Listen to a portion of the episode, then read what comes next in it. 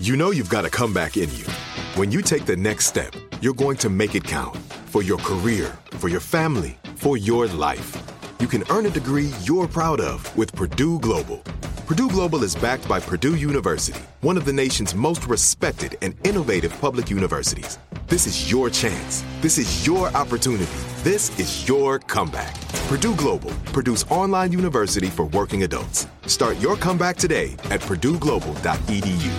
Whether you're a savvy spender maximizing your savings with cashback rewards, a thrifty rate watcher seeking the lowest interest, or a travel enthusiast looking for extraordinary perks, Kemba Financial Credit Union has a visa to complement your lifestyle and unique needs. Apply today at Kemba dot org to unlock a limited-time two percent cashback on purchases and pay zero percent interest on balance transfers for an entire year with a new visa from Kemba. You deserve a card that works for you. Restrictions apply. Offer ends June thirtieth, twenty twenty-four. When you buy Kroger brand products, you feel like you're winning. That's because they offer proven quality at lower than low prices. In fact, we guarantee that you and your family will love how Kroger brand products taste, or you get your money back. So next time you're shopping for the family, look for delicious Kroger brand products, because they'll make you all feel like you're winning. Shop now, in-store, or online. Kroger, fresh for everyone. Hi, everyone. Sophia Bush here.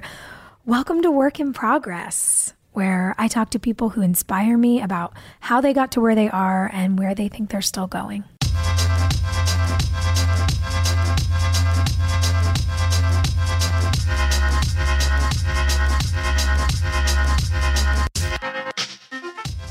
Earlier this week marked the fifteenth annual observance of National Women and Girls H I V AIDS Awareness Day. So today's guest is especially poignant. She's someone who has spent most of her career focusing on this, and her name is Celeste Watkins-Hayes. She's a professor of sociology and African American studies at Northwestern University, an author, and an educator. Her book, titled Remaking a Life, uses the H I V and AIDS epidemic to better understand how women achieve radical improvements in their social well-being in the face of social stigma and economic disadvantage. It is extremely powerful, and it has a ripple effect for any reader, whether you've been affected by H I V AIDS or not, because it shows what happens when there is a support system. I was so fascinated by her book and fascinated by our conversation, and I hope you will be too.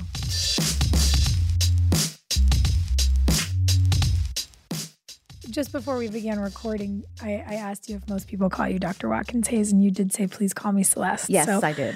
Welcome to the podcast, Celeste. I'm so happy you. you're here. Thank you. I'm so happy to be here. This is just very, very cool. And we discovered today that we actually have deeper connections than I knew. I, I know a former student of yours who, in listening to the podcast, said, oh my gosh, you have to interview my professor. But we just found out that you're very close friends with my best friend, Nia's yes, family. Yes, home. Detroit is home for me.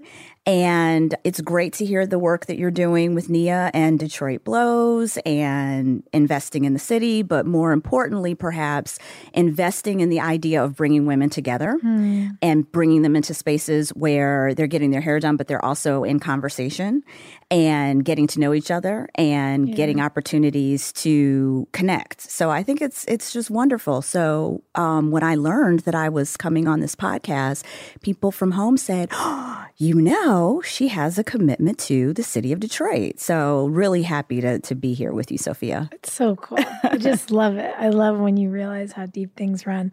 Before we get into your work, which I'm going to pepper you with questions about because I'm so excited just about what you're doing in the world, I, I always like to go back and find out from people where they began. Hmm. And, and so, as you said, you grew up in Detroit. I'm curious, what kind of a kid were you? Were you always really interested in people's sort of health and, and in the systems that people were existing in in the city? Where where did your Where did your curiosity come from? Well, I was always interested in inequality. Mm-hmm. So my parents grew up in Nashville, Tennessee, and moved to Detroit in the late sixties when a lot of African Americans were recruited to work in the financial industry. Mm-hmm. So the idea was, because it was the Motor City, there had to be banks and other financial services that um, serviced the auto field, but all kinds of other diff- industries. And in that moment of diversification, my dad, who was a graduate of a historically black college, Fisk University, and my mom, who attended Tennessee State, were recruited. Well, my dad was recruited to, to move up to Michigan.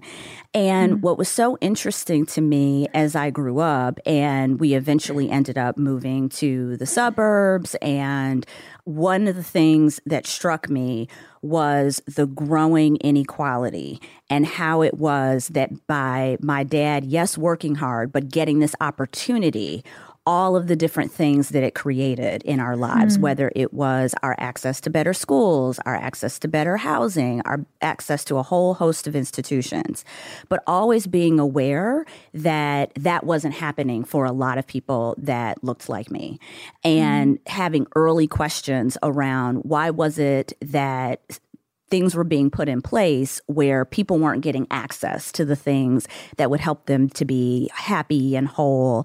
And that kind of social justice influence was something that I began asking at a very, very early age. And I remember I was working as a summer intern in a uh, law firm and was just seated in the middle of privilege and not seeing anybody who looked like me, and understanding that as I moved through different spaces, resources were being distributed in ways that were making major differences in people's lives, mm. not because of differences in hard work, but because of differences in opportunity.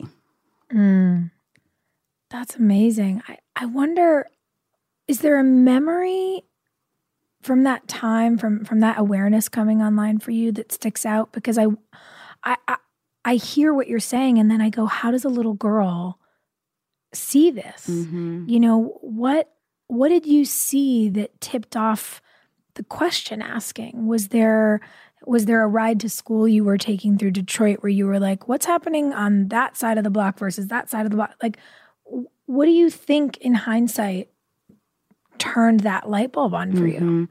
I think that um, certainly, you know, I, I grew up in the church, and my, my dad would take my sister and I to, to church pretty regularly. Mm-hmm. And I was surrounded by people who were amazing and talented, but didn't have the resources to send their kids to the best schools mm. and were hungry for information about education, about great jobs, about kind of how to move up.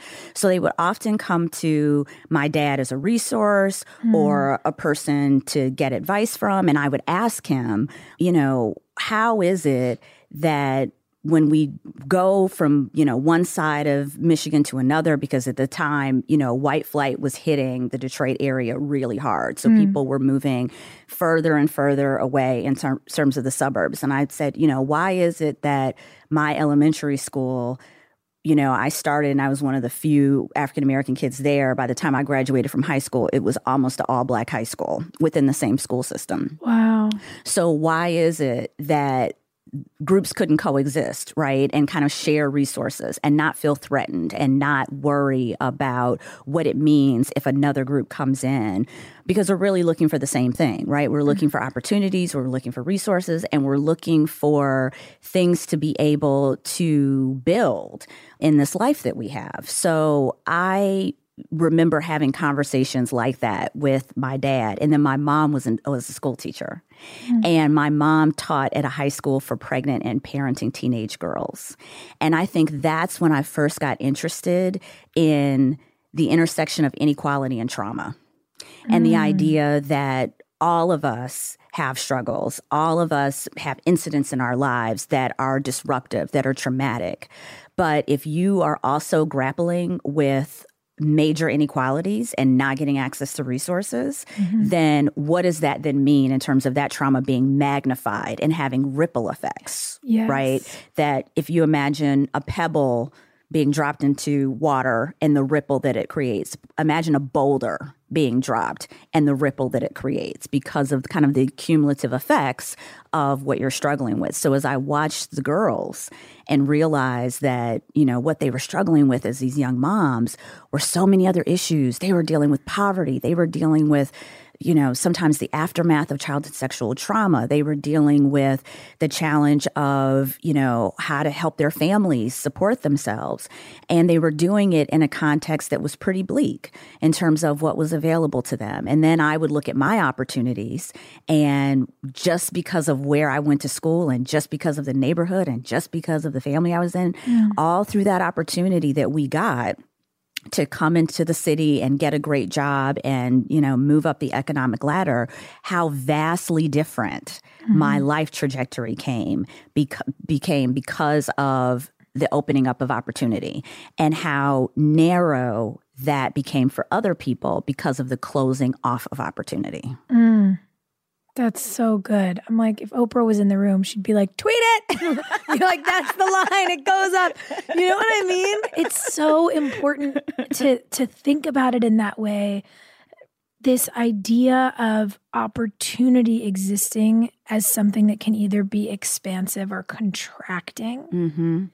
And, and it makes me think about how in so many arenas of public discourse, when we talk about resources, when we talk about social programs, healthcare, programs like welfare, community support, you know, resource support, you hear this awful, it's like if there was a phrase I could take and just burn it so it could never be used again, it would be pull yourself up by your bootstraps. Mm-hmm. Absolutely. Be- yeah. Because what we're yeah. not talking about is that this idea, like the boots, mm-hmm. if you have access to opportunity, you have the, quote, boots. And if you live in an opportunity desert, if if your opportunity has been so constricted that you have no option, there are no bootstraps to speak of. Right. There there is nothing to pull yourself up by. Right.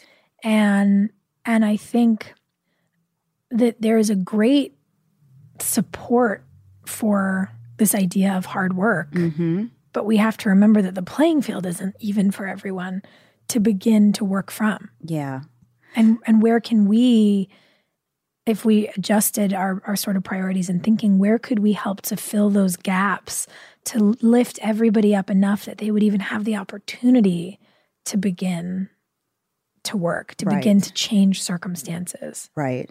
I often say, you know, I often ask my students, how how did you get to where you are as a student at Northwestern University, one mm. of the most prestigious institutions in the country? And they'll say, I worked hard and my parents worked hard. And I'll say, mm. I completely understand and get that. But what about the kids who couldn't get into Northwestern because they weren't at great performing schools?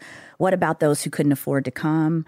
What about the people who are cooking your meals and cleaning your dorms? They work hard too. Mm-hmm. And yet it is exponentially harder for them and their kids to be able to put in place the path to be able to end up at a place like Northwestern. That's that's changing slowly. But the reason that's changing slowly isn't because there's a differential in the hard work and people are suddenly working harder, and that's why mm-hmm. we're seeing more economic diversity at Northwestern. It's because the institution recognized the invisible privilege at work that was mm. filling the seats in the classroom. So one of the things that I see as my role as a sociologist is to make invisible opportunity visible. So no mm. one's denying that you didn't work hard. No one's denying that, you know, it didn't, you know, personal, um, you know, accountability matters. But we have to recognize that that then marries with a larger opportunity structure, mm-hmm. right? And it's an opportunity structure that privileges some on the basis of race and class and gender and sexuality, and disadvantages others mm-hmm. on those same bases. Mm-hmm. So when we're able to see that, we then have a more comprehensive story and a more mm. accurate story of how we get to where we are. So even going back to my own biography, my parents worked extremely hard, but a key piece of that story is the opportunity they got to be able to plug that hard work into something yeah. that then allowed them to economically move up.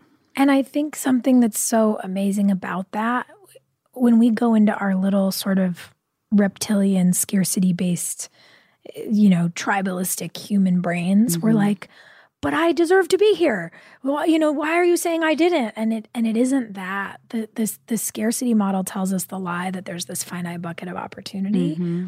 But I love in listening to you talk about it in the way that you are, what you're saying is you can enlighten your students. Of course you worked hard and it's great that you're here. And I'm not saying you don't deserve to be here. Mm-hmm. What I'm saying is there's a whole bunch of other people who also deserve to be here. Right. Who've been held out of the room by this sort of invisible barrier. Right. And if we could bring those barriers down, more students could have this opportunity. More people everywhere, you know, even outside of university, could have opportunities. And and we got to talk to this great data science recently who was explaining that in terms of gender parity in the workplace, mm-hmm. if we actually created it, if we actually paid men and women equally in every company in the country, which we don't, we would raise the G D P of the United States mm. by two point two trillion dollars. Mm-hmm. Mm-hmm. So it's not, oh, well, if everyone starts making more money, then that means there's less room for me to move up and make more money. That's not it. It's not if we took these invisible barriers down, maybe I wouldn't be here. It's like, no, you'd be here, but we'd be able to grow this place. Right, right. We'd be able to make more room for everyone. We would be able to build a larger proverbial table. Right. So everyone could have a seat. Absolutely. And we'd have, you know, new businesses, new ideas, mm. new innovation. Mm. And that's what contributes to growing the pot, right? Mm-hmm. So when you imagine the dreams deferred, right, for lack of opportunity, it's not just for the individual. It really affects all of us. Yeah. Because that's a business that didn't get created. That's an idea that never took off. Maybe a new piece of technology that's that could have cured a disease right, that doesn't exist. Right. That we never got to experience yeah. because the talent pool we diminished because mm. we were so obsessed with a kind of winner-take-all mentality. Mm. So part of what I see my work doing is illuminating, on the one hand, the invisible opportunities, and then on the other hand, to talk about the barriers and the challenges that people face, mm. and to think about, as you bridge those two things together and fill those gaps, what's the role of, yes, the creation of opportunity, but also what's the role of safety nets, right? So what's the role of policies and institutions that catch people when they're dealing with the aftermath and the effects of the system that we all live in, so that they can get healing, they can get services, they mm. can get whole, and then get to a place where they can accept and capitalize on a future opportunity. Mm. So when you think about that, the way that you look at things, that you began to look at things as a young woman, mm-hmm. when you were seeing that kind of inequity, when you were looking at the students at your mom's school, when you mm-hmm. were seeing your, your dad's career path mm-hmm. opening all of these doorways, how were you exploring that curiosity as a kid? What were you what were you reading? You know, mm. what authors did you get into? Were there things you were watching that that began to kind of pave the road for you to to the academic mm-hmm. space that you then occupied? Wow. Yeah. So I I got very invested in learning about African American history. Mm-hmm. And it was in college that I started to think of myself as a feminist and started investing and learning about women's history. When I was growing up, the identity that I most associated with was my racial identity, because I could visibly see, you know, the disparities that were taking place. And when I went to college, I went to Spelman, which is a historically Black college for women. I, I developed an intersectional lens, if you will, in terms of being mm. able to see how race and class work simultaneously. So being able to read people like Audre Lorde and mm. Beverly Guy-Sheftall and Jeanetta Cole, and to be able to bring in, you know, this intersectional analysis, and later to be able to read Kimberlé Crenshaw in graduate school, um, and to have access to these thinkers who were thinking about inequality at large and the ways in which it plays out in very complicated ways at the intersections of race and class and gender. So that really sharpened my lens and made me say, oh, I want to do this. And mm. um, for me, I wasn't sure what the career path was going to look like. And I often tell my students that you may not be sure of the exact job, but first of all, figure out the passion, right? What what are you so interested in that you can talk about it at length, mm. that you feel like you want to educate people about, that you feel as though I have something to offer to this conversation. So I always knew that I was going to have a kind of helping people kind of job. And I flirted with, am I going to be a psychologist? You know, that summer at a law firm qu- quickly disavowed me of that career. I thought about being a pastor at one point.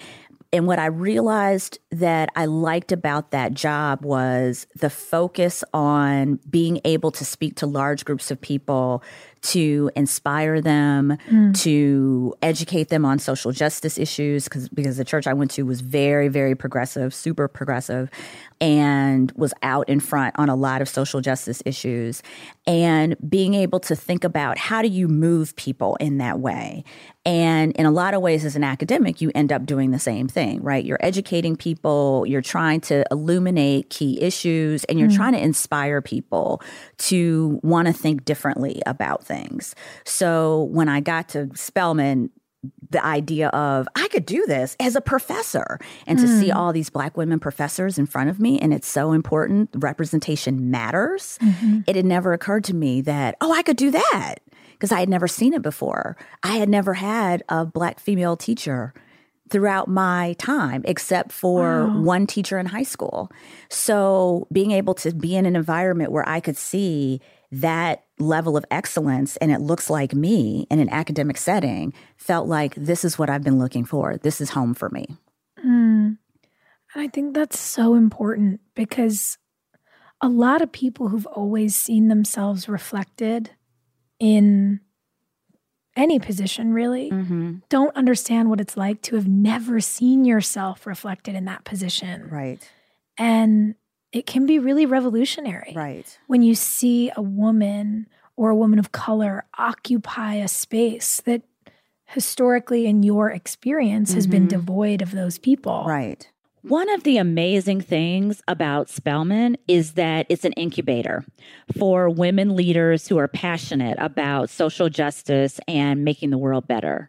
So, for example, Stacey Abrams, as you and your listeners know, ran for governor of Georgia, now founder of Fair Fight Action. Stacey was in the class ahead of mine at Spelman, and we worked together as student leaders, and I was involved in her most recent political campaign.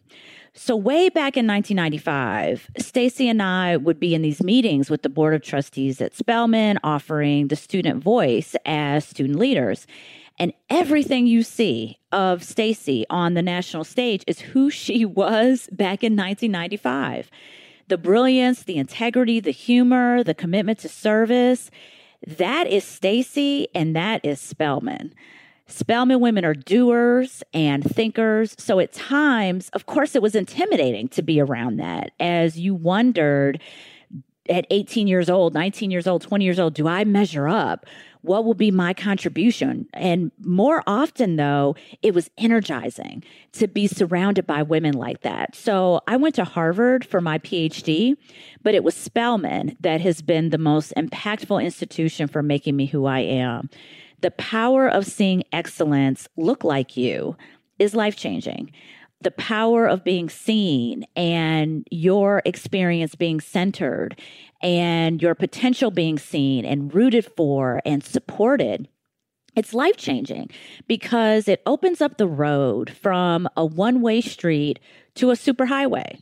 So to understand my work and Stacey's work and the work of so many other Spelman women, you have to look to that institution and the power that it produces. And I, I think about that a lot when, you know, people talk about the current political landscape. Mm-hmm.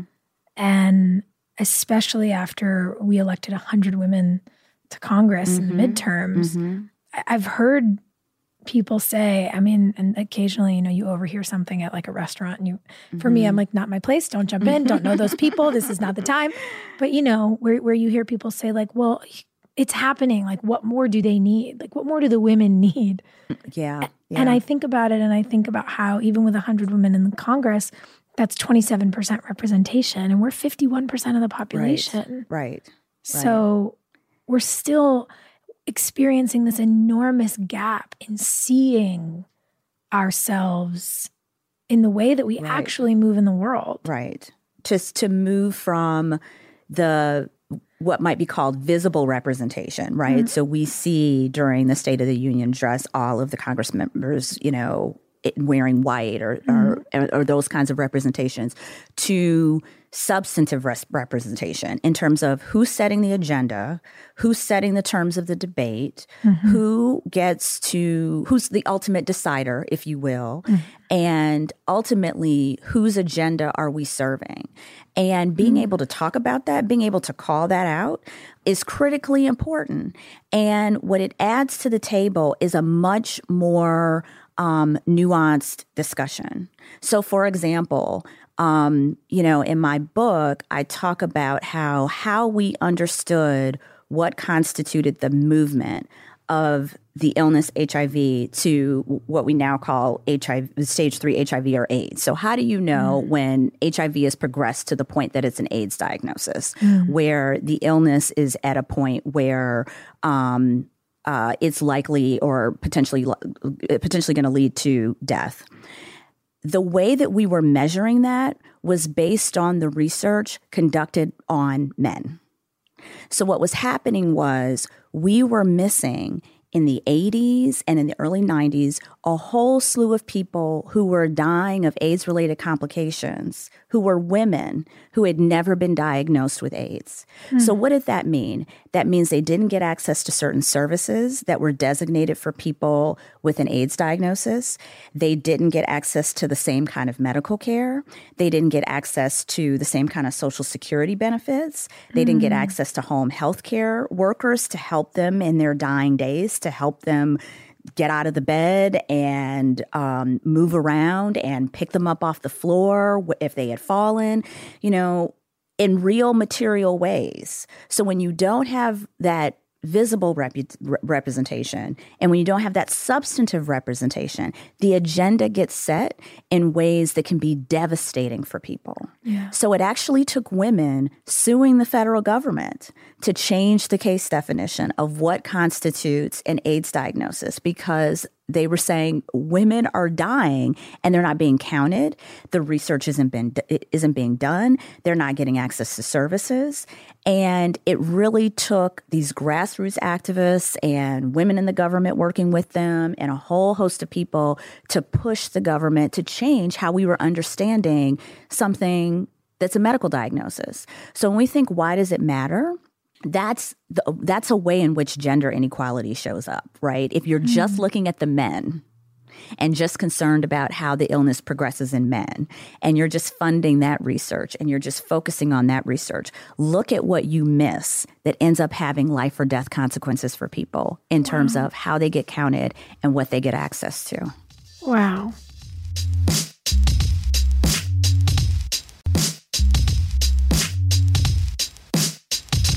Okay, so between your time at Spelman mm-hmm. and then now talking about this book that you've written and mm-hmm. this incredible research you've done on the sociology of society and also this disease progression, mm-hmm. how do how did we get here? Like, what what happened in undergrad and graduate school mm-hmm. that that led you down this path? Because y- you've clearly always been so interested in these systems mm-hmm. and in justice and in equity in your mm-hmm. community, and and how cool that you grew up in such a progressive mm-hmm. church that mm-hmm. encouraged those ideas, because yeah. so many don't, unfortunately. Yeah. Absolutely. How how did it all how did it all begin? You know, you, you saw these women teaching at Spelman and thought, I could be I could do that, I could be that professor. Yeah. So then where do you where do you go? How do you begin to identify the academic path that you want to take as an undergrad? Yeah. So the the beauty of Spelman College is that it was an institution that allowed me to be one hundred percent me, meaning my race and my gender were not problematized, right? Mm. They were celebrated. And I was in this environment with Black women, and it's not exclusively Black women, it's mostly Black women. So, you know, it's a historically Black college for women, but there were women from other races there. But the idea of looking around and seeing so many different models of what it means to be a Black woman mm-hmm. was so transformative for me. And it was the first time that I got to have serious conversations around what it means to be a woman in feminism. It was the first time I had serious conversations around sexuality. It was the first time that I had serious conversations about, you know, when we think about classism, what does that look like and how does that show up? Hmm. Colorism, what does that look like and how does that show up? So to be able to take the seedlings of my social justice passions that were being developed as I kind of watched my parents move in the world and watched the environments that they moved in and the disparities of the environments where we would go to an event for my dad's job where, you know, it's the height of privilege. And then we would go to our church where people were struggling to be able to keep the lights on. To be able to go to Spelman and get a very clear sense of, okay, this is your this is going to be your role in the world and you're going to be a, a professor was hugely important. And it was always pushed of, you are not here to make a whole lot of money, although that's awesome. You are here to be of service. And that kind of service impulse is baked into the cake at Spelman. And mm. for me to go from Spelman to Harvard, because that's where I went to graduate school, was such a culture shock because all of a sudden, Black women were not centered. Mm. And one thing that Spelman does is that it gives you the confidence, though, to know that because you got to be at the center of the conversation, you know what you're capable of. You know mm. what you can do. And you know how people before you have changed policies and institutions and changed the world. So you develop this sense of inner strength and confidence that then sustains you when you enter a place like Harvard, mm. where Harvard will tell you that Harvard is great, but they're not going to tell you that you're great. Right. So, um, and in many ways, it'll make you feel like you're not great. And it can be a very intimidating place. Yeah. But I was able to find community and I immediately started seeking out, you know, other people in my cohort and other professors who just proved to be like a critical support system. So one of the things mm-hmm. that I think kind of resonates between my life and the book is this importance of support systems mm. and not taking them for granted and not understanding them as this thing on the side that's nice to have, but something that is absolutely critical to our success. And our survival. And our survival. Absolutely critical. Mm. And the importance of investing in those support systems and not taking them for granted. How do you think about the difference in investment? You know, when we talk about support systems like healthcare access, mm-hmm. and then you think about the support system that you built when you got to Harvard of people in your cohort, other professors, your your personal emotional support system. Mm-hmm. How did you invest in that and create that? Because I, I will say a question that I get a lot from people who listen to this podcast, and especially young women who are on the way up, they say, how did you build your community? How did you figure out how to be an activist? Where do you start? Mm-hmm. And and from someone who I admire so deeply mm-hmm. who's done this, the way you talk about investing in these systems, I'm curious if thinking back on it, you have any advice to offer to listeners at home mm-hmm. who are going, I want to do that, but ha- how? Mm-hmm. I think there's a there's a couple of things that are possible. So I think that it is critically important to be able to find a community. Not and, and what's beautiful about the support that a good community will offer is that they offer a couple things. Number one, just raw information about the issues that you care about. So you're constantly being informed.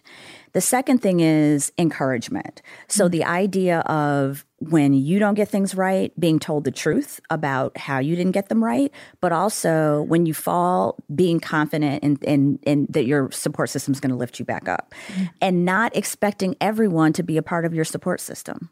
And not inviting one person to be the end-all be-all of your support system, because I think mm-hmm. that that is highly dangerous. And recognizing that it, it, it doesn't, ta- in fact, the African proverb is true, it takes a village. So one of the things that I've tried to do whenever I enter a new environment is to think about who's going to be my support system at the peer level, who's going to be my support system in terms of people who are higher up in the, whatever environment that I'm in, who have been there longer, but then who's going to be my support system for the people I'm bringing up.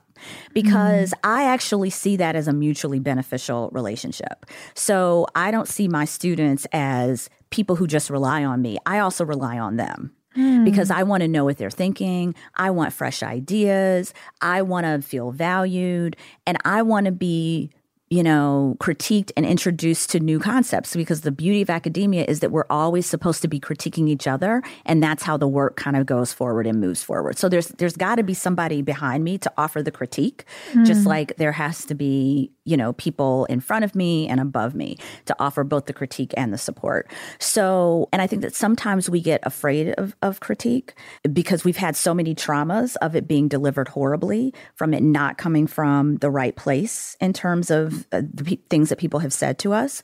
But one of the things that when I think about writing the book process, I said to my graduate students, I want you to read this book and I want you to go in on this book.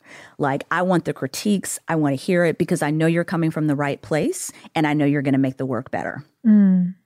And I know that I'm strong enough to just steel myself and say, better to know it now than when the darn thing is published. So tell me now right. how I need to work harder and where I need to work harder, and to be okay with that. And I don't know that everybody's okay with that kind of shifting of power dynamic, right? Mm-hmm. And and that level of vulnerability where they then saw me struggle with the writing process. They they knew that the book didn't just happen, right? It was the result of years of research, writing where there were times, sometimes at, you know, in the midnight hour, as I call it, where I'm saying, I don't think I can do this. I don't think I can do this. Mm. But being able to stay focused and to say, okay, I've got people around me who have my back. What is it that I need? Mm. And how can I get access to it? Let me go within and figure out what it is I need. And if I'm not sure what I need, who can I talk to that can help me articulate what it is that I need emotionally, physically, intellectually, politically, that's at, in terms of my social justice fire? What do I need right now in this moment? And who can help me get there? Mm. That's so important. And it strikes me that when you talk about opening yourself to the critique, to, to being both strong enough to take it and vulnerable enough to invite it, mm-hmm. it again makes me think about the the power center you were able to root into at Spelman. Mm-hmm. And yeah. it reminds me of of having my own version of that. I was in an all-girls school from seventh grade through my senior year in high school. Mm-hmm. And to your point, when when women are just centered, when they are not, when they do not exist in a system that always puts them to the sidelines, right, right. it teaches you how capable you are. Right. You realize you're capable of answering the question, writing the paper, completing the brief, whatever it might be. And what an incredible understanding to have when, for me, I, I then went, you know, I went to the University of Southern California. I went to this mega school mm-hmm. that was obviously co-ed and based with a huge sports facility and culture and things I just was not accustomed mm-hmm. to. And to think about your experience both as a woman and as a Black woman going from Spelman to Harvard, you knew, you knew your power already. Right. You knew yeah. your capability already. And and I think that there's, I'm really fascinated right now with resilience mm-hmm. and how we build resilience right. into groups and communities. Right. And I think that that it can't be understated that being centered, supported, being aware that you are a powerful intellectual being then creates resiliency in any place you go Absolutely. into, that has a system that hasn't been encouraged to to make people like me or you feel powerful. Right. Right. And what I would love for your for your listeners to do is to just think about, as they're listening to this, where where is that center coming from mm. for them? You know, what's the community? What's the group of people? Mm. What's the place that reminds them who they really are and reminds them of what they are capable of bringing to this world? Mm. And to be able to plug into that and to get more access to it and to draw upon it, and to slowly and systematically shift out all that does not encourage that. Because the other part of the story is the ability to weed out. Mm. Right? The ability to weed out relationships, the ability to weed out conversations, the ability to process traumatic experiences and put them in their rightful place mm-hmm. in your mind and in your life story, so that, you know, when I'm at my most difficult and traumatic moments, you know, what I try to remember is I have been through things before, I mm. have pulled through, and it becomes a part of my story. Mm. And it becomes part of the power of my story, mm-hmm. right? So if we can remember that, even during the difficult times, even during the trauma, to know that absolutely you have got to be able to draw on that center to push through, I think that's what makes all of that, all of the difference. Mm-hmm. And the sociological lens that I bring to this is understanding that, yes, it comes from within, but there are policies and institutions that either support us or don't in mm. that effort. And then how do we understand what those are? How do we illuminate them? And how do we make sure that that all of us have access to them? It's yeah. almost like being a sociologist on two levels. You have to be the yeah. sociologist of your own life. Right. And, you know, look at your experience, your trauma. Yeah. How am I processing this? How am I dealing with it? What are my resources for understanding my experience? And then you're looking at the sociological implications for society, yeah. for a system, I, which reminds me, as we're talking about it, because I'm literally like, you guys, you guys listening can't see me. I'm giddy. Like, my eyes are watering. I'm so excited. But for people listening who maybe don't know what a sociologist does, mm-hmm. can you can you kind of unpack the arena of study and, and, sure. and what, what it means? So sociology is the study of systems and cultures and institutions that structure our social world. Mm. So everything from how do people get to where they get to in life, to why is it that inequality reproduces itself? Why is sexism so persistent? Why is it that cultures have aspects to it that are very supportive for individuals and other aspects that tend to be very undermining for individuals? Mm. Just understanding the infrastructure and ecosystem in which we all operate is what sociology is all about. So for me, it was a perfect fit because as I, you know, going back to my childhood, as I kind of watched these different environments that I was in, where I would be at my mom's school one day and I'm listening to the struggles that the girls are having and how my mom is trying to help and intervene. And then I'm in my dad's world, which is, you know, he's surrounded by a you know, crazy amount of privilege, and he's trying to navigate that as one of the few Black people in the room. Understanding, well, how did it get this way? Mm. And how do people navigate it?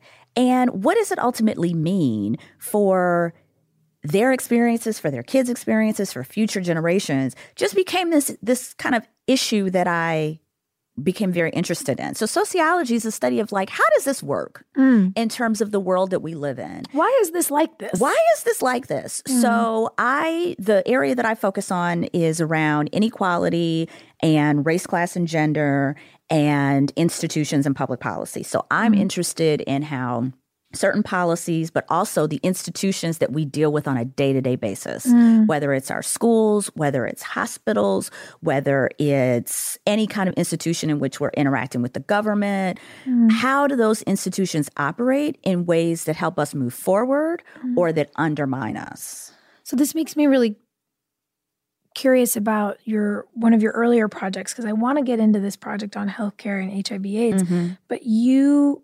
You wrote something titled The New Welfare Bureaucrats: Entanglements of Race, Class, and Policy Reform. Yes. And as right now we're talking about what social programs look like in the United States, mm-hmm. as we see a, a, a G O P-controlled government eviscerating them, mm-hmm. threatening to cut Medicare, Medicaid, talking about welfare in ways that are really, really rooted in inappropriate kind of dog whistles and yeah. and and the demonization, really, mm-hmm. of, of people who simply are lacking opportunity, mm-hmm. like we talked about earlier.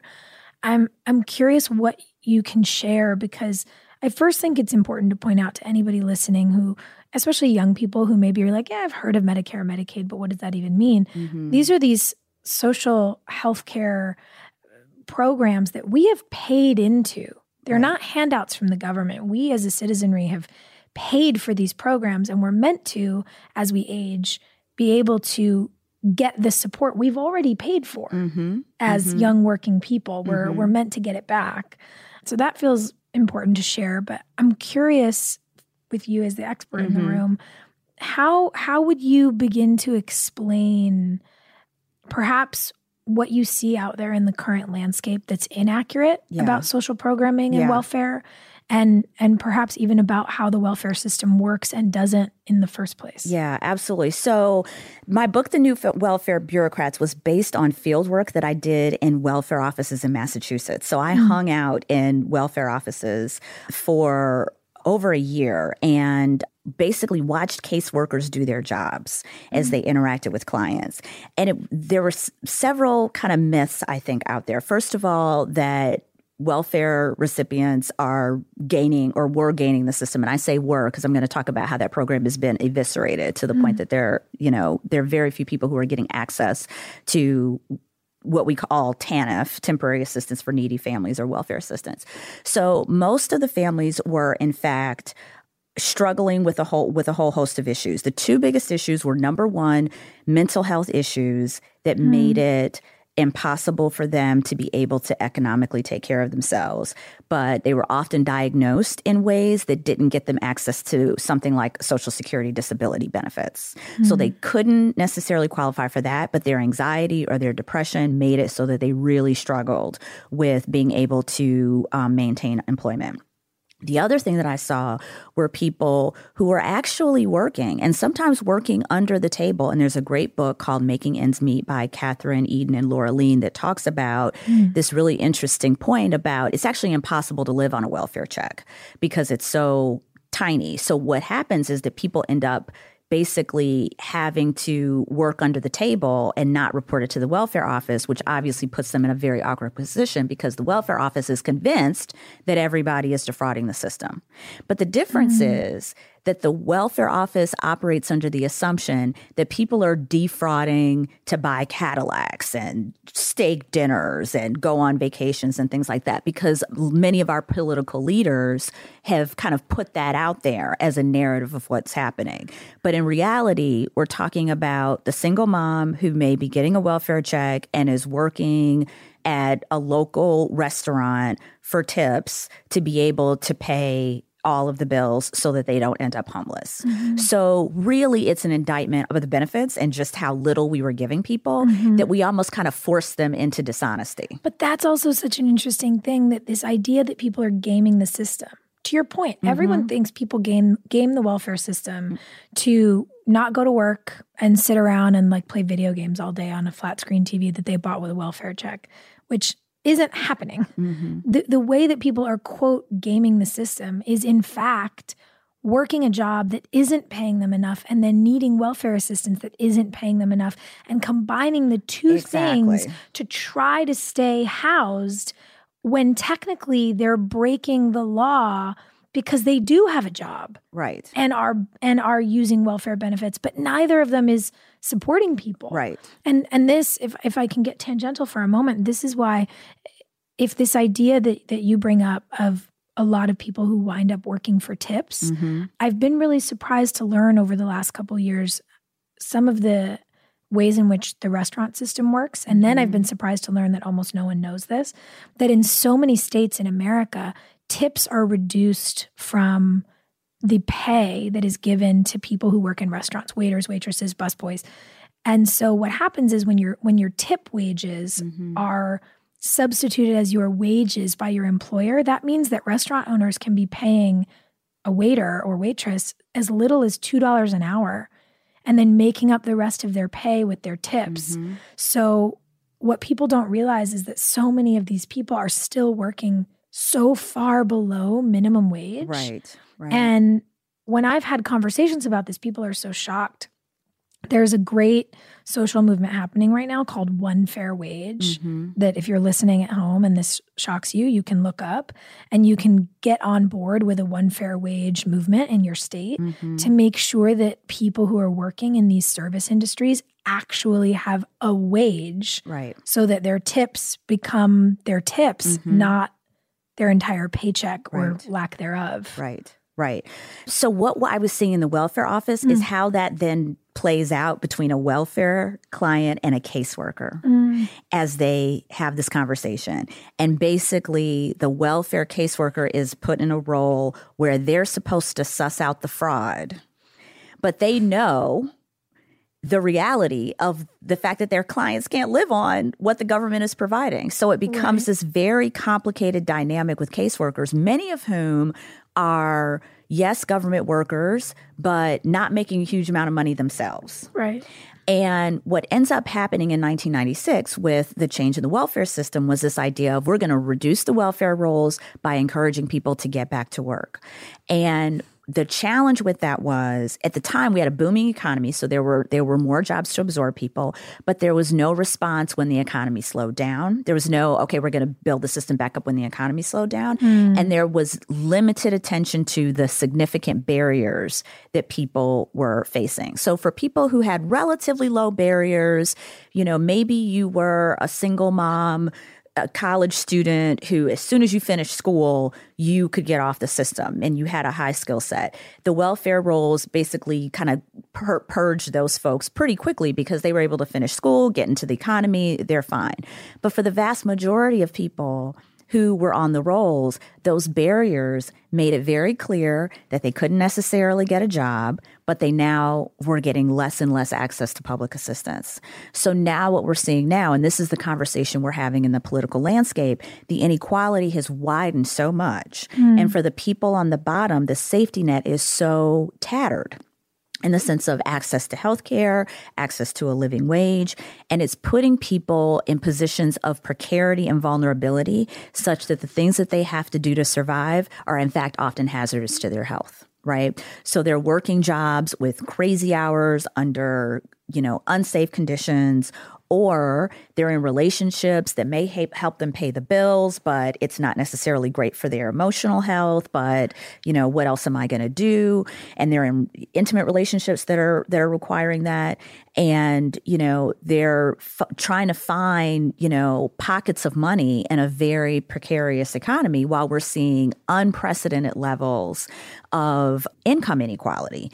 Not unprecedented because we had a similar era in the, you know, the nineteen twenties before there was the Depression. But certainly we've got to kind of reconcile what kind of society do we want to be if we're not providing a safety net.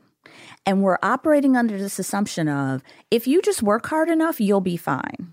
Mm-mm. When we know that we eliminated the welfare system, we do have the Affordable Care Act, but it's not covering everybody.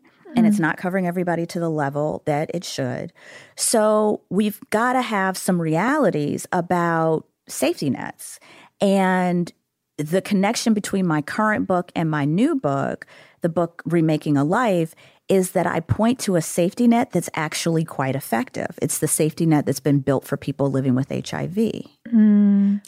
So was it doing this research on the welfare system that illuminated the safety net built for people with H I V and led you to the second book? So when I was doing the welfare study, I interviewed a woman who was low income, but she was also living with H I V. Mm. And she talked about this support system that she had access to. Of it was a racially and economically diverse group of people who were her friends, who gave her access to information, who gave her emotional support, who helped her kind of find access to resources to help her financially take care of herself.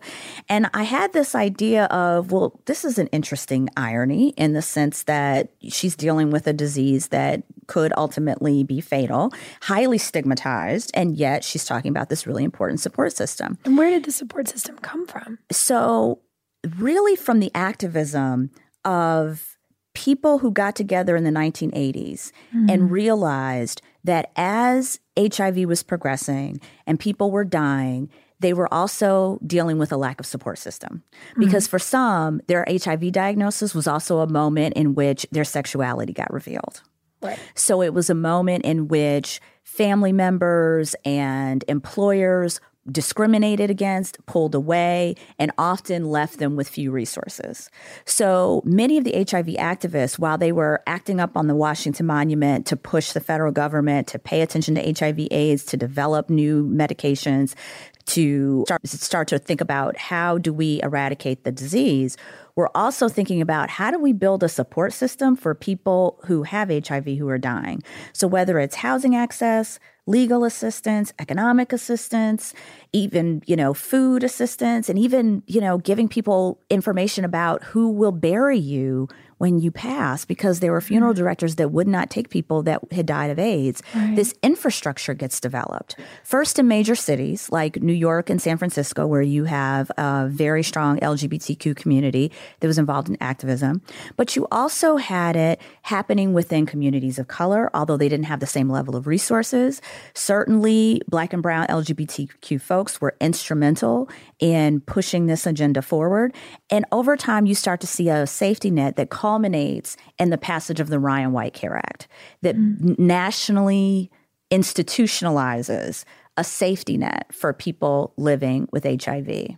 So looking at the welfare system and then looking at the H I V system, it occurred to me that it's very ironic and paradoxical that this safety net, first of all, got built through H I V and not economic need. So hmm. why does it take an H I V diagnosis for people to get access, right? right? And the second thing is we can't deny the fact that while people of color and women have been instrumental in building the safety net, really what helped to build it was the political power and the cultural and social and economic capital of white gay men.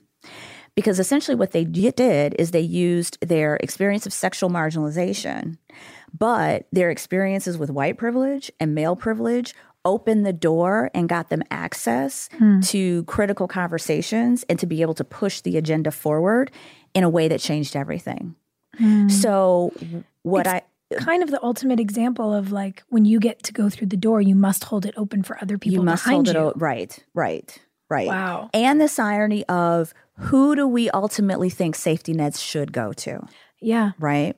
And the beauty of the H I V community is that those activists didn't close the door for everybody else. Yeah. And the beauty is that women pushed it open and said, what about women living with H I V? Yeah, we want to come too. We want to come too. And there were African-American and La- Black and Latino people working within this movement that said, we've got to deal with the importance of racism in the H I V movement. Mm-hmm. So what they did is they expanded the tent so that not only did they build a set of services, whether it's access to healthcare, mm-hmm. access to social support groups and access to case management and all of those things that create a wraparound experience for people living with H I V, but they also pushed a political agenda that changed how we thought about L G B T Q populations, mm-hmm. that raised the importance of the inequalities in the healthcare system, mm-hmm. that pushed us on how we conducted medical research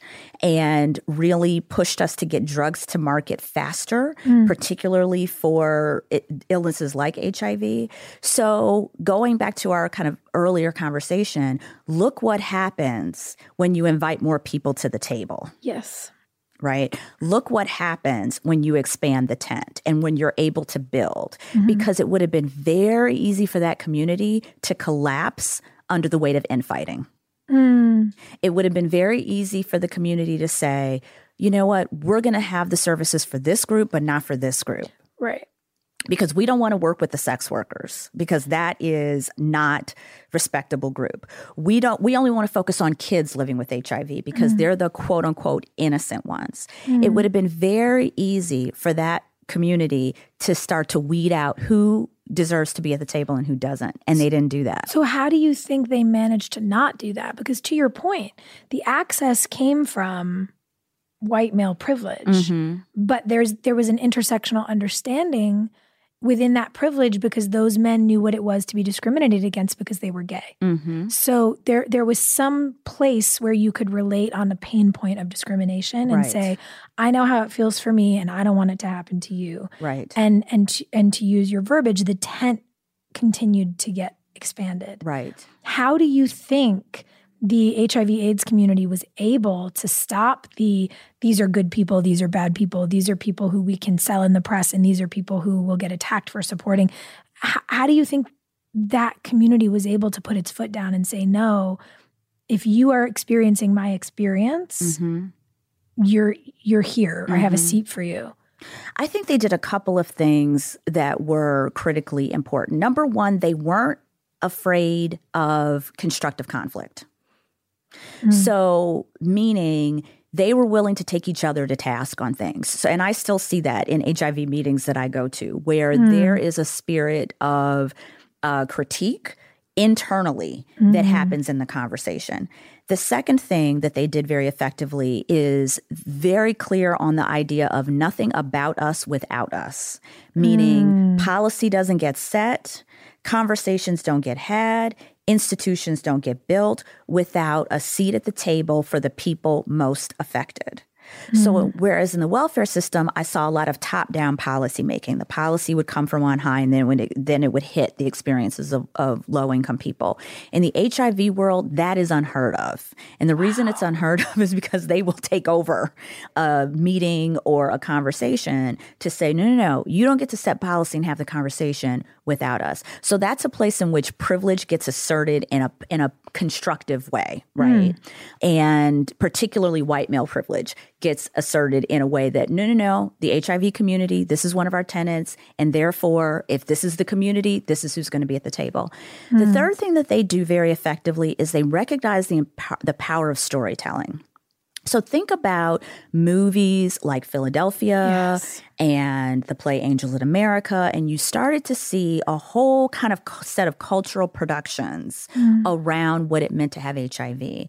Mm. And it moved the needle because they understood the importance of changing hearts and minds. Yeah. And that idea of storytelling in terms of, I want you to hear my story and how this policy and experience is going to affect me, is a really important piece of what they do as well. Um, and then I think the final thing that is really critical is that they borrowed a lot of the tactics of the civil rights movement. So being willing to do sit-ins, being willing to do demonstrations, mm. and all of those kind of direct action political tactics are what they then bring to bear in the larger conversation. So I think that's how they've been successful. And in fact, you see in the opo- opioid conversation, it's been proposed to borrow some of the work around H I V work in terms of building a safety net of mm. comprehensive services, giving people access to four things: access to healthcare, access to very robust social support through support group meetings and case management, giving people economic assistance, whether it's helping people find jobs mm. or giving them jobs within that community or helping them get access to some kind of government assistance. Mm. But then the fourth thing that is really the special sauce is giving people an on-ramp to political and civic engagement. Mm. So that it is not about you coming in to be a recipient of services. It's about you getting access to services and then you becoming a provider of services in turn. Yeah. And you becoming, receiving the benefits of political activism and then you becoming a political activist in return. Yes. So watching women... and I focus on women in the movement, but you see this with with all kinds of groups as well, go from what I call dying from to living with to thriving despite H I V mm. is really about them getting access to those four tools, mm. the health assistance, the economic assistance, the social support, but perhaps most importantly, the on-ramp to using their own voice to shape their lives and the lives of other people. Yes, and that idea that you can be dying from and then move the needle far enough that you're thriving despite, I yes. think is so incredible, especially because of the disparity that you talked about where women's health data wasn't part of the analysis for so long that women right. were dying in ways that men simply were not. And and so I'm curious, I, I know that it was these experiences seeing issues in the welfare system and then seeing how even in the welfare system, the support system around H I V AIDS was was the critical life raft, if you will, yeah. to some of the people who might have otherwise been drowning in the welfare system. So how did how did the book come to be? Because the book, for, for everyone listening at home, who obviously you want to read it by now, hello, is called Remaking a Life, Reversing an Epidemic, H I V AIDS and the Politics of Transformation. Mm-hmm. And I love that that so much of the thesis is around you you're brought in to benefit by political activism and you become a political activist. Mm-hmm. So I'm curious in in your research as you found these support systems assisting women living with H I V AIDS and, and then you were able to track the path from the the the path that went from dying from to living with to thriving despite. Mm-hmm. What do you what do you see as the sort of highlighted points of what's necessary for people to thrive? Those four those four things you those four listed. things. So, and I ended up changing the title of the book, and I'm good. It's a it's oh, it's it different ans- from what I've just yes, read. Yes, and it answers your question actually. The okay. the title of the book is "Remaking a Life: mm. How Women Living with H I V Confront Inequality." Mm. Because what I realized as I was writing the book is really this is a story about how women retake their lives after they've been grappling with the injuries of inequality.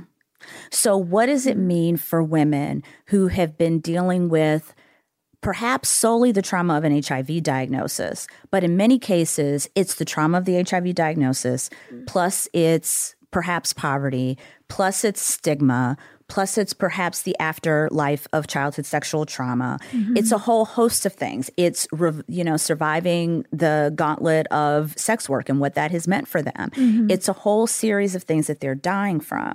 And what I came to understand as I watched women navigate that safety net is that they were learning to fight back in terms of confronting the inequality that had previously hobbled them, right? Mm. So it was about developing a new set of tools through getting access to those four things: healthcare, economic support, social support, and political engagement.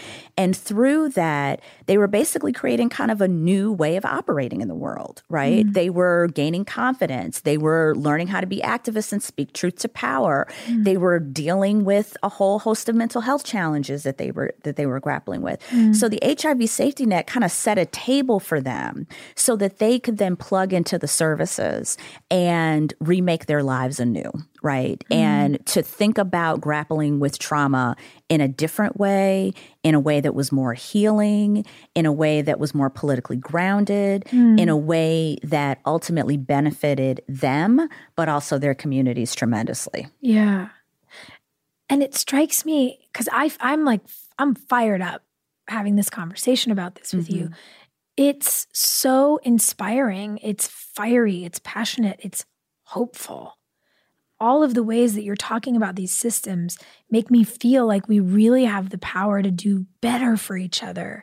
We do. And it feels hopeful. Did did you always intend for the book to feel that way, or was it just impossible to ignore the natural hopefulness that comes out of the community? It was impossible to ignore. Mm. Because remember, I'm an inequality researcher. So right. my plan for the book was I'm going to go in and document all of the ways in which women living with H I V have very difficult lives, struggle with policies, with institutions, and mm-hmm. have all of these barriers before them. And that is absolutely part of the story, yeah. right? But that's the dying from part of the story. Mm. And as I spoke to women, I had to listen to the data and what women were telling me. So um, I had to listen to women who said, I want you to come to my support group meeting and meet this amazing group of women that I'm that I'm having conversations with. I want you to meet my doctor mm. because she is so cool and she listens to me and she checks my viral load and my T cell count and we talk about what's going on in my life and we get a lot covered in a twenty minute appointment. I want you to come and see it. Mm. Or in perhaps one of the most striking examples that begins the book, the first line of the book, a woman named Dawn saying to me, if it weren't for H I V, I'd probably be dead. Wow. And what she was really saying is, if it weren't for that community, I'd probably be dead. Mm-hmm. If it weren't for that support, if it weren't for that group of people and those policies and those institutions that wrapped around me and allowed me to get material things like access to housing and the ability to take care of my kids, but also gave me a political voice, helped me yep. deal with some traumatic incidents in my past that I had been struggling with that had been hobbling me, I would be dead if it weren't for those things. Yeah. So it was such a powerful example to me that I said, in a set of examples that I said, actually, this book is very hopeful. And this book is actually pointing the way for something that's working right. Yeah. And that, in fact, the story is we need to expand this. We need to figure out how to replicate it. Mm-hmm. We need to make sure that the safety net is operating, the H I V safety net is operating operating in areas where it's not, right? So we yeah. know, for example, when you look at the H I V epidemic, grow, fastest number of new cases, happening in the South. Where is the safety net the weakest? Mm-hmm. In the South, right? Wow. Because it hasn't had that same kind of historical building out that some of our major northern cities have had. But we know what the solution is, right? right. And we know how to do it and do it well. We need to implement We it. need it and to implement it. Mm-hmm. And then how can it be replicated when we move it to the opioid crisis, yes. right? When we think about broader healthcare ex- expansion, mm-hmm. we know what works in terms of what does it take to move people from dying from to living with to thriving despite injuries of inequality. It takes access to healthcare. It takes social support that is robust. Mm. It takes economic support, and it takes an on-ramp to political and civic engagement so mm. that they can take part in the process. And it strikes me that as we talk about this, what we're talking about is a fuller life. It's a yes. fuller, richer, more hopeful life. Mm-hmm. And the reality is that if we applied this model to so many other arenas, we could make people's lives fuller, richer, and more hopeful. And again, as the data shows us, whether we're talking about H I V AIDS, the opioid crisis, heart disease, which, by the way, is the number one killer of women in America, any of these things, if we apply mm-hmm. infrastructure like this to it, costs come down. Right. So when we talk about economic support, when we talk about welfare, if we were investing in those things properly, we would actually save so much more money in the long Absolutely. run. Absolutely. And that feels like an important thing as we're coming into Super Tuesday and an election year to remind people, if this is the stuff they care about, both morally and fiscally, that you've actually got to vote for more robust social programs and support right. to help not only humans, but the economy. Right. You know, right. We, we, we can do both. Absolutely. And it And it feels like the kind of thing we have to keep talking about because, as you said, there have been so many leaders who've perpetuated these, frankly, lies about systems being gamed. Mm-hmm. And it does take us as a constituency, whether it's the H I V AIDS community or new young voters, really saying, no, I'm going to advocate for my people. Right. I'm going to show up right. for for them and expect them to show up for me. And, and we do have the right. power to do that. And to not allow people who need the assistance to be demonized. Yes. Because the reality is, going back to the uh, invisible support, all of us are the recipients, and I use the word recipients very deliberately, yes. of some kind of support that is largely invisible, but that proved to be critical, right? Whether it was the parents who gave the first housing down payment, right, to help you be able to buy your first house or your first car, whether it was the fact that your parents or grandparents could go to college on the G I Bill that mm-hmm. was systematically denied to Black folks who had also served in the military, who came home thinking that they would get their educations paid for and did not. Mm-hmm. It was through the F H A housing loan that you or a family member might have received. So all of us have been recipients mm-hmm. of some level of support, mm-hmm. but it's invisible, and it's easy for us to argue that, like, I earned that. But, you know, linking to the beginning of the conversation, yes, you worked hard, absolutely. But recognize that other people are working just as hard, if not harder, and don't have that infrastructure. Mm-hmm. to help them move up the ladder and help them to survive. Right. So important. What would you say that, because we're talking about the support we need from political leaders, and mm-hmm. first and foremost for us as citizens, we can vote for political leaders who will actually create systems of support. But what would you say the average person can do in real time to help offer support to the H I V AIDS community? I think that, first of all, lowering the stigma, I think, is really important. That's mm-hmm. something that we can all do on a on a daily basis. And I think that as we learn about H I V, as we encounter people who are living with H I V, but mm-hmm. also encountering people who are living in contexts where their risk of exposure may be higher, mm. right? So I'm talking about people who are marginalized on the basis of sexuality and uh, gender status and race and class, because we know that H I V can happen to anybody. Anybody can acquire H I V, but it yeah. disproportionately affects our most marginalized. So we're, if we're able to reduce the stigma, not just for people who are living with H I V, but for people who are at um, who find themselves in environments of higher risk, I think that is probably the single most important thing we can do.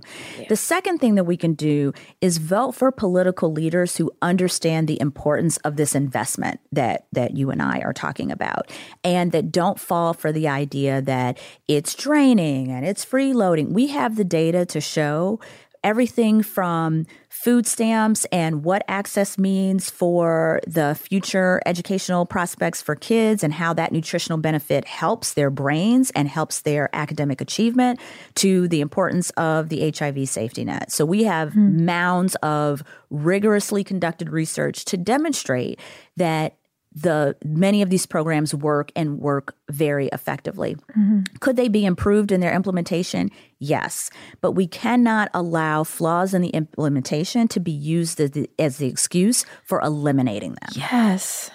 And too often we fall for that trap. If there is one case of fraud, if there's an instance of, of inefficiency in the system, then that becomes the case for this is why we need to get rid of the whole system. And we've got to recognize that for the political ploy that that is. Yes. That feels so important. Thank you. What, what would you say to anyone who, after this conversation, thinks I might want to explore a career in sociology or research? Is mm-hmm. there is there advice that you would give to those listeners? Absolutely. Or even, you know, H I V work, because hopefully I'll inspire kind of the new generation of activists mm. who are working on the issue. I would say it's really important to be able to be curious. I, I can't underemphasize, overemphasize the importance of being curious. Mm. And the the way, Sophia, you ask questions and illuminate issues, it's so powerful. And if all of us can be that dynamically curious, thanks, what a world it would be. So my advice to your listeners is be dynamically curious mm-hmm. and have a lens towards social justice. Have a lens that is fundamentally about helping people realize their full potential, that doesn't adopt a scarcity model, yeah. that really recognizes all of us are here for a purpose. All of us are here to contribute, and our job is to help each other mm-hmm. along that path. Mm, I love that. Okay, my last question for you, and thank you for being so generous with your time. I like to ask this of everyone. Sure. The podcast is called Work in Progress, mm-hmm. and I wonder, when you hear the phrase, what is the first thing that springs to mind as a work in progress in your life? Oh, my goodness. That's such a great question. We could have a whole podcast around um, what it means to to juggle multiple responsibilities, especially when you bring passion and intensity. Mm-hmm. And understanding and recognizing the importance of self-care and truly adopting the idea of putting that first. I mean, we give it, it's getting more lip service, which is wonderful. We're at least acknowledging the discussion. But I think, you know, I'll, I'll speak for myself. I am still a work in progress in understanding what that fully means, yeah. what that fully means in terms of when I need to say no, when I don't need to just grind it out because I wear that as a badge of honor yeah. or because I feel such a sense of responsibility to myself and other people, to really recognize that my best and highest use of time is mobilized when I'm taking care of myself and being very strategic about how to put together those precious twenty-four hours in a day yeah. that we are all gifted when we wake up in the morning. Hmm. So work in progress, I am working on that. I love it. Same, by the way. Thank you so much. Oh, you are welcome. And thank you. This has just been such a pleasure and an honor. And the work that you're doing and listening to all of the guests that you've had, what, what a great set of conversations. Thank you so much. You are welcome. This show is executive produced by me, Sophia Bush, and Sim Sarna. Our supervising producer is Allison Bresnick. Our associate producer is Caitlin Lee. This episode was edited by Matt Sasaki. And our music was written by Jack Garrett and produced by Mark Foster. This show is brought to you by Brilliant Anatomy.